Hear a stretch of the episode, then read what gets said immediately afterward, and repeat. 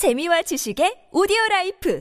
팟빵 안녕하세요. 군사도복입니다. 드디어 우크라이나군이 모든 전선에서 거침없이 공세를 퍼부으며 하루에만 킬로미터 단위로 마구 진격하고 있습니다. 최근 무너진 1차 방어선을 수복하기 위해 무리하게 역습을 시도했던 러시아군이 그만 대패하고 말았고 그 틈을 타 러시아군의 방어선에 큰 구멍이 생겨버렸습니다.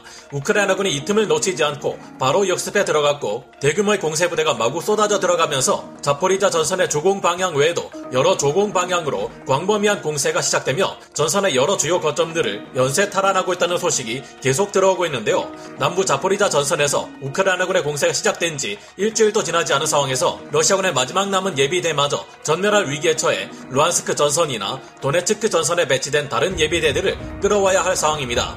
그런데 이것마저 불가능하도록 우크라이나군이 바흐무트 전 전역에 강력한 공세를 가해 지난 1년간 러시아군의 공세를 모두 의미 없게 만들고 있는데요. 설상가상으로 이 공세는 우크라이나군의 대공세를 위한 전략 예비대가 동원되지 않은 것이며 최근 최소 20여 개 여단 이상 규모에 달하는 전략 예비대가 전선에 투입되기 시작하고 있습니다. 드디어 시작되는 우크라이나군의 전방위 공세 상황에 대해 좀 더 자세히 알아보겠습니다. 전문가는 아니지만 해당 분야의 정보를 조사 정리했습니다. 본의 아니게 틀린 부분이 있을 수 있다는 점 양해해 주시면 감사하겠습니다.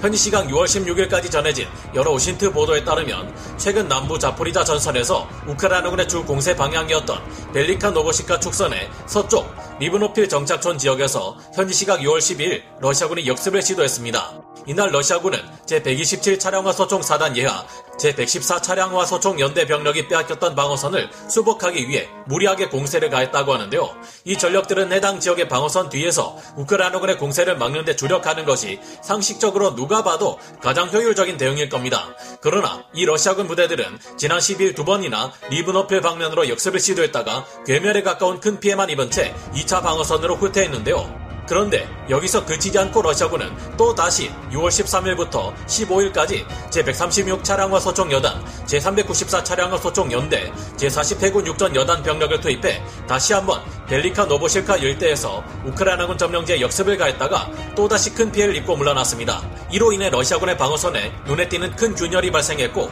우크라이나군은 이 빈틈을 절대 놓치지 않았는데요. 우크라이나군은 이 리브노필 지역에 배치되어 있던 주력 병력인 제35 해병 여단과 제68 예거 여단의 제31 기계화 여단과 최근 재정비를 마친 제93 기계화 여단까지 추가 투입하며 리브노필 프류틴의 방면 돌파구를 형성하며 공세에 박차를 가했습니다. 방어선 진지로 되돌아가 재편성을 진행 중이던 러시아군의 제114 차량화 소총 연대와 제394 차량화 소총 연대는 갑자기 들이닥친 우크라이나군의 공세를 막아내지 못하고 6km 이상 남쪽으로 후퇴할 수밖에 없었습니다. 우크라이나군 공세 부대들은 T-0518 도로 축선상에 위치한 스타로마요르스케 정착촌 서쪽으로 향했고 급히 이를 막아야 할 상황에 처한 스타로마요르스케 정착촌 남서쪽의 러시아군은 투에스-19 다주포와 로켓 발사식 지뢰살포 시스템을 대거 동원했습니다. 그러나 이들마저 우크라이나군 특수부대와 포병부대가 합동작전을 벌인 끝에 괴멸되고 더 이상 해당 축선의 러시아군의 화력 지원은 이뤄지지 않고 있는 상황이라는데요. 이 때문에 T-0518 도로 축선에 배치되어 있는 러시아군의 방어병력은 우크라이나군의 공세부대에 의해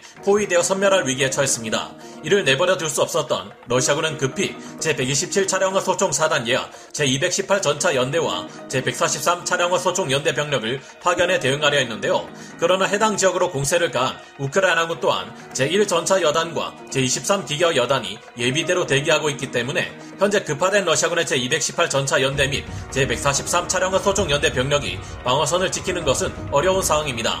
문제는 이 두 개 연대 규모의 예비대 병력마저 괴멸되어 버릴 경우 자포리자 전선의 2차 방어선마저 뚫려버릴 위기에 처한다는 것인데요. 사실상 지금 우크라이나군이 치고 들어온 스타로마이르스케 방면에 남겨진 러시아군의 마지막 남은 예비대 병력이 제127 차량화 소총 사단 예하, 제218 전차 연대와 제143 차량화 소총 연대 병력인 것으로 파악됩니다.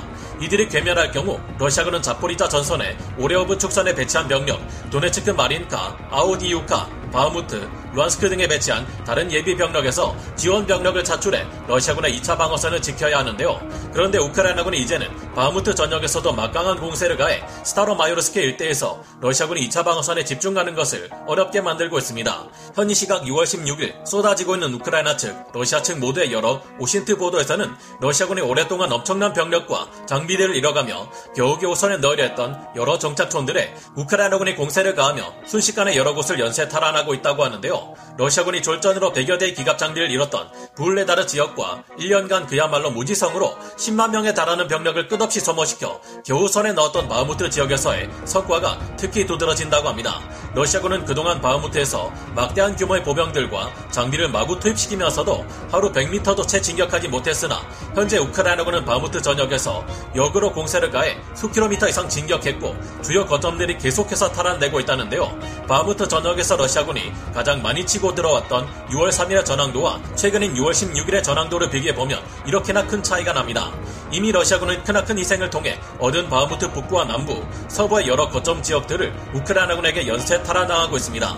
우크라이나군은 바흐무트 북부 M03 고속도로 서쪽 야이든에 베리키우카를 탈환했고 동쪽에 있는 크라스나호라와 블라우다트네에도 진격하며 돌파구를 형성한 것은 물론 솔레다르까지 진격할 기세입니다. 이 지역에서는 러시아군 두 개 여단급 병력이 우크라이나군 제30기계화 여단, 제119 영토 방위 여단과 함께 벨라루스 이용군 부대 카스투스 칼리도스키 연대에 의해 포위 섬멸당할 위기인데요.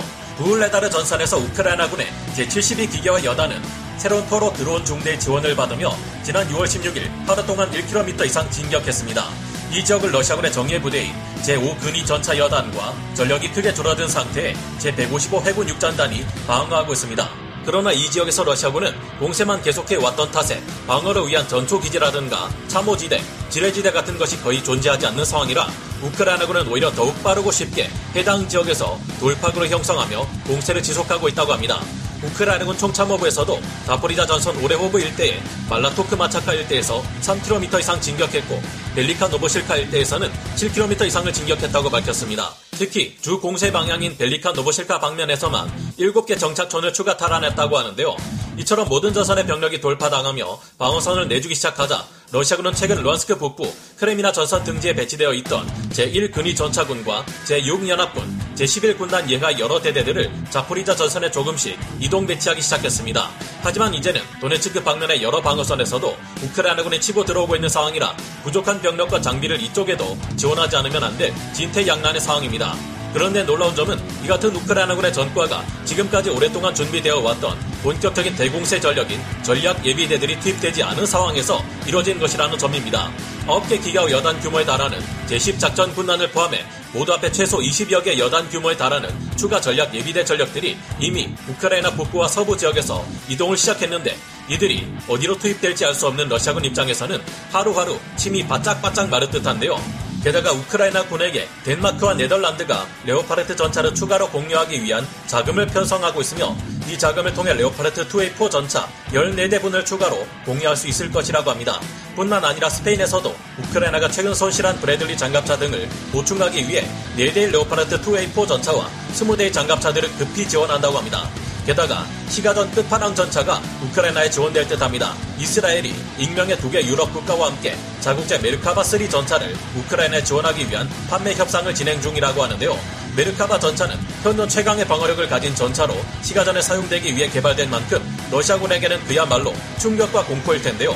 최근 M2A2 브래들리 장갑차에 탑승했던 우크라이나군 보병들이 모두 살아 돌아와 러시아군을 부럽게 했다고 합니다. 러시아군의 장갑차는 적의 포격에 매우 쉽게 파괴되는 모습을 보여왔고 내부에 보병들이 탑승할 공간도 없어 장갑차 위에 올라타고 이동하다 병력 모두가 큰 위기에 빠지곤 했었는데 러시아군 입장에서도 살아 돌아온 브래들리 장갑차가 수리되어 다시 전선에 투입된 것을 보면 저게 진짜 장갑차지라고 말하지 않을까 싶네요.